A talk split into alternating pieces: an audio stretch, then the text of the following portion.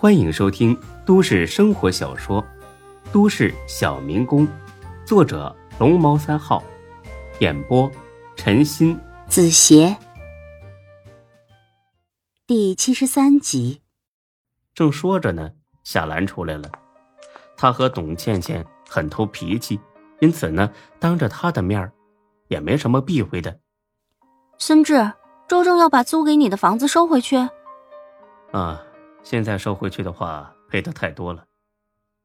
夏兰是很了解孙志的，她明白孙志最怕的不是赔钱，而是这件事儿会波及到跟着他干的这一群朋友。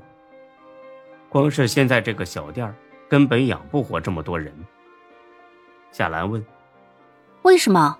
他太不讲信用了，不是说了让你随便用，房租都没提吗？”孙志有点无奈的挠了挠头发。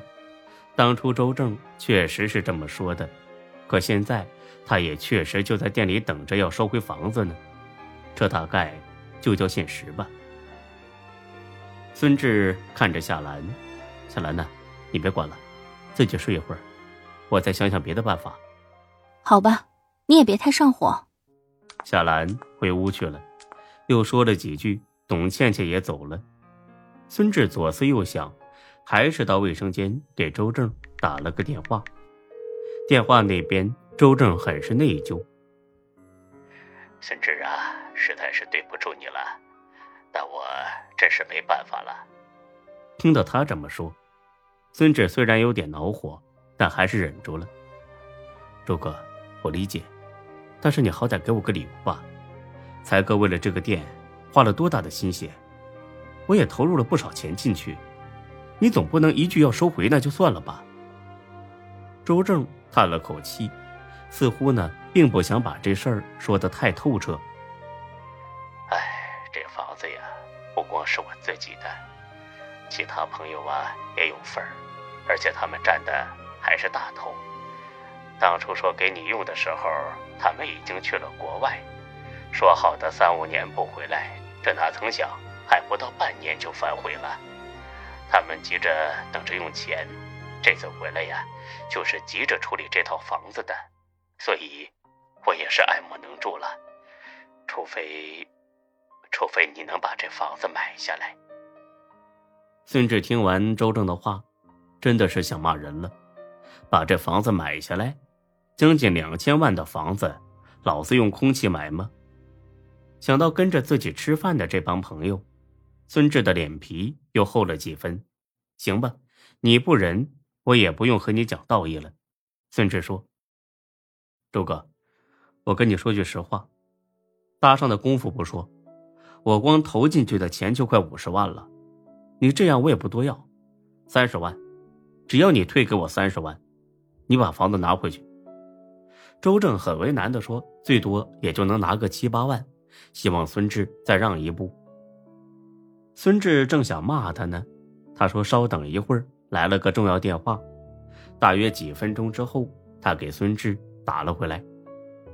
算了，孙志啊，我再跟那几个朋友商议一下，让他们再找别的朋友凑凑就是了，房子不收了。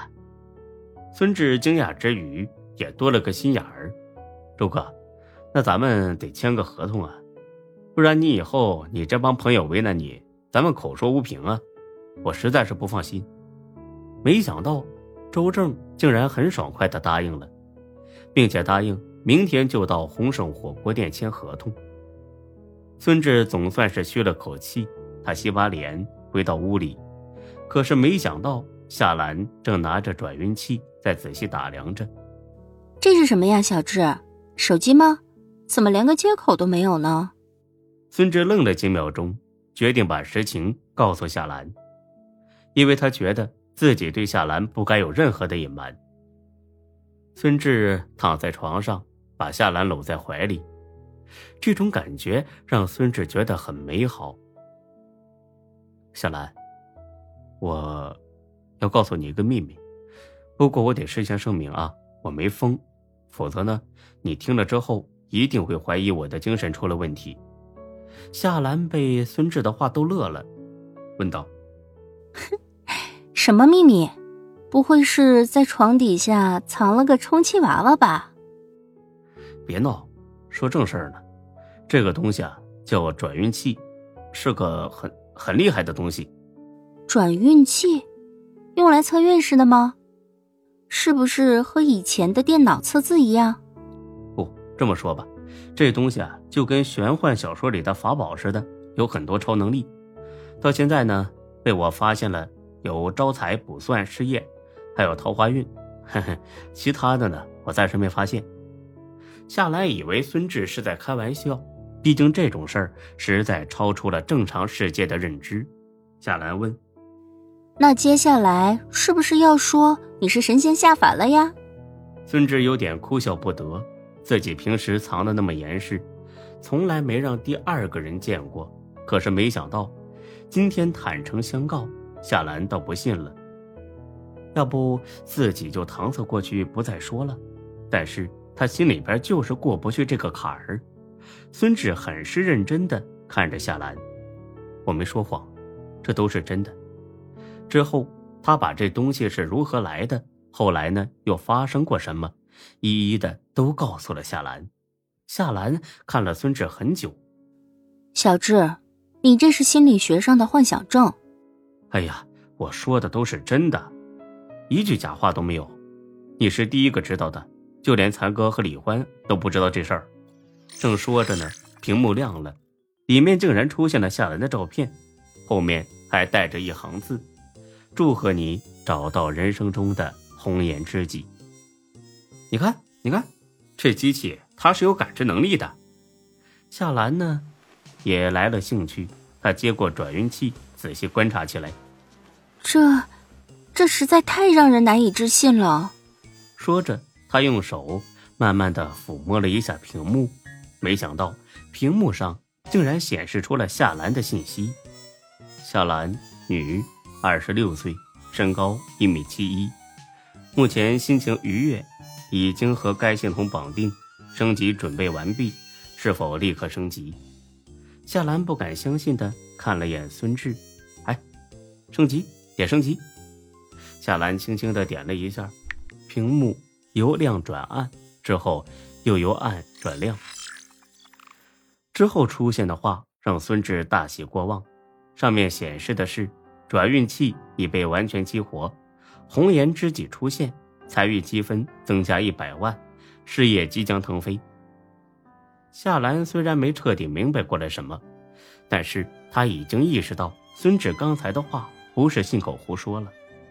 小智，这是什么意思？没等孙志开口解释，夏兰手机来了条短信，他拿起一看，惊讶的张大了嘴。因为短信提示他的银行卡刚刚收到了一百万人民币。小智，这是你转给我的吗？你哪来那么多钱？我们这是在做梦吗？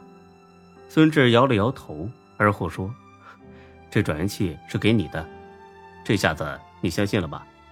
我知道这种事儿啊，一般人呢一时之间难以接受。我不瞒你说啊。”我第一次在垃圾桶翻出那一万块的时候，也以为在做梦，但是这一切都是真的。夏兰拧了一下自己的胳膊，不，这是在做梦，我都没觉得疼。哎呀，我的傻学姐，你拧的是我的胳膊好不好？啊！夏兰又拧了自己的胳膊，彻底信了。我有一个朋友是研究神学的。他常说，科学的尽头就是神学。我以前还觉得他是故弄玄虚，没想到真有这种事儿。听起来蛮厉害的，哎，不如咱俩哪天找他问问，或许他能知道这是咋回事儿。算了吧，他后来发现神学满足不了自己的物质需求，早就扔下了。前年嫁了个富豪，跟着做起生意来了。哦，好吧。说着。夏兰自己抿着嘴笑了起来。你笑什么呀？哼，我突然想起我这个朋友结婚的时候，在场的有一位大师，都说他算命特别准。我朋友让他给我算了一下，这个大师说我以后会和一个神奇的男子走到一起。哼，现在看来，你就是那个神奇的男人喽。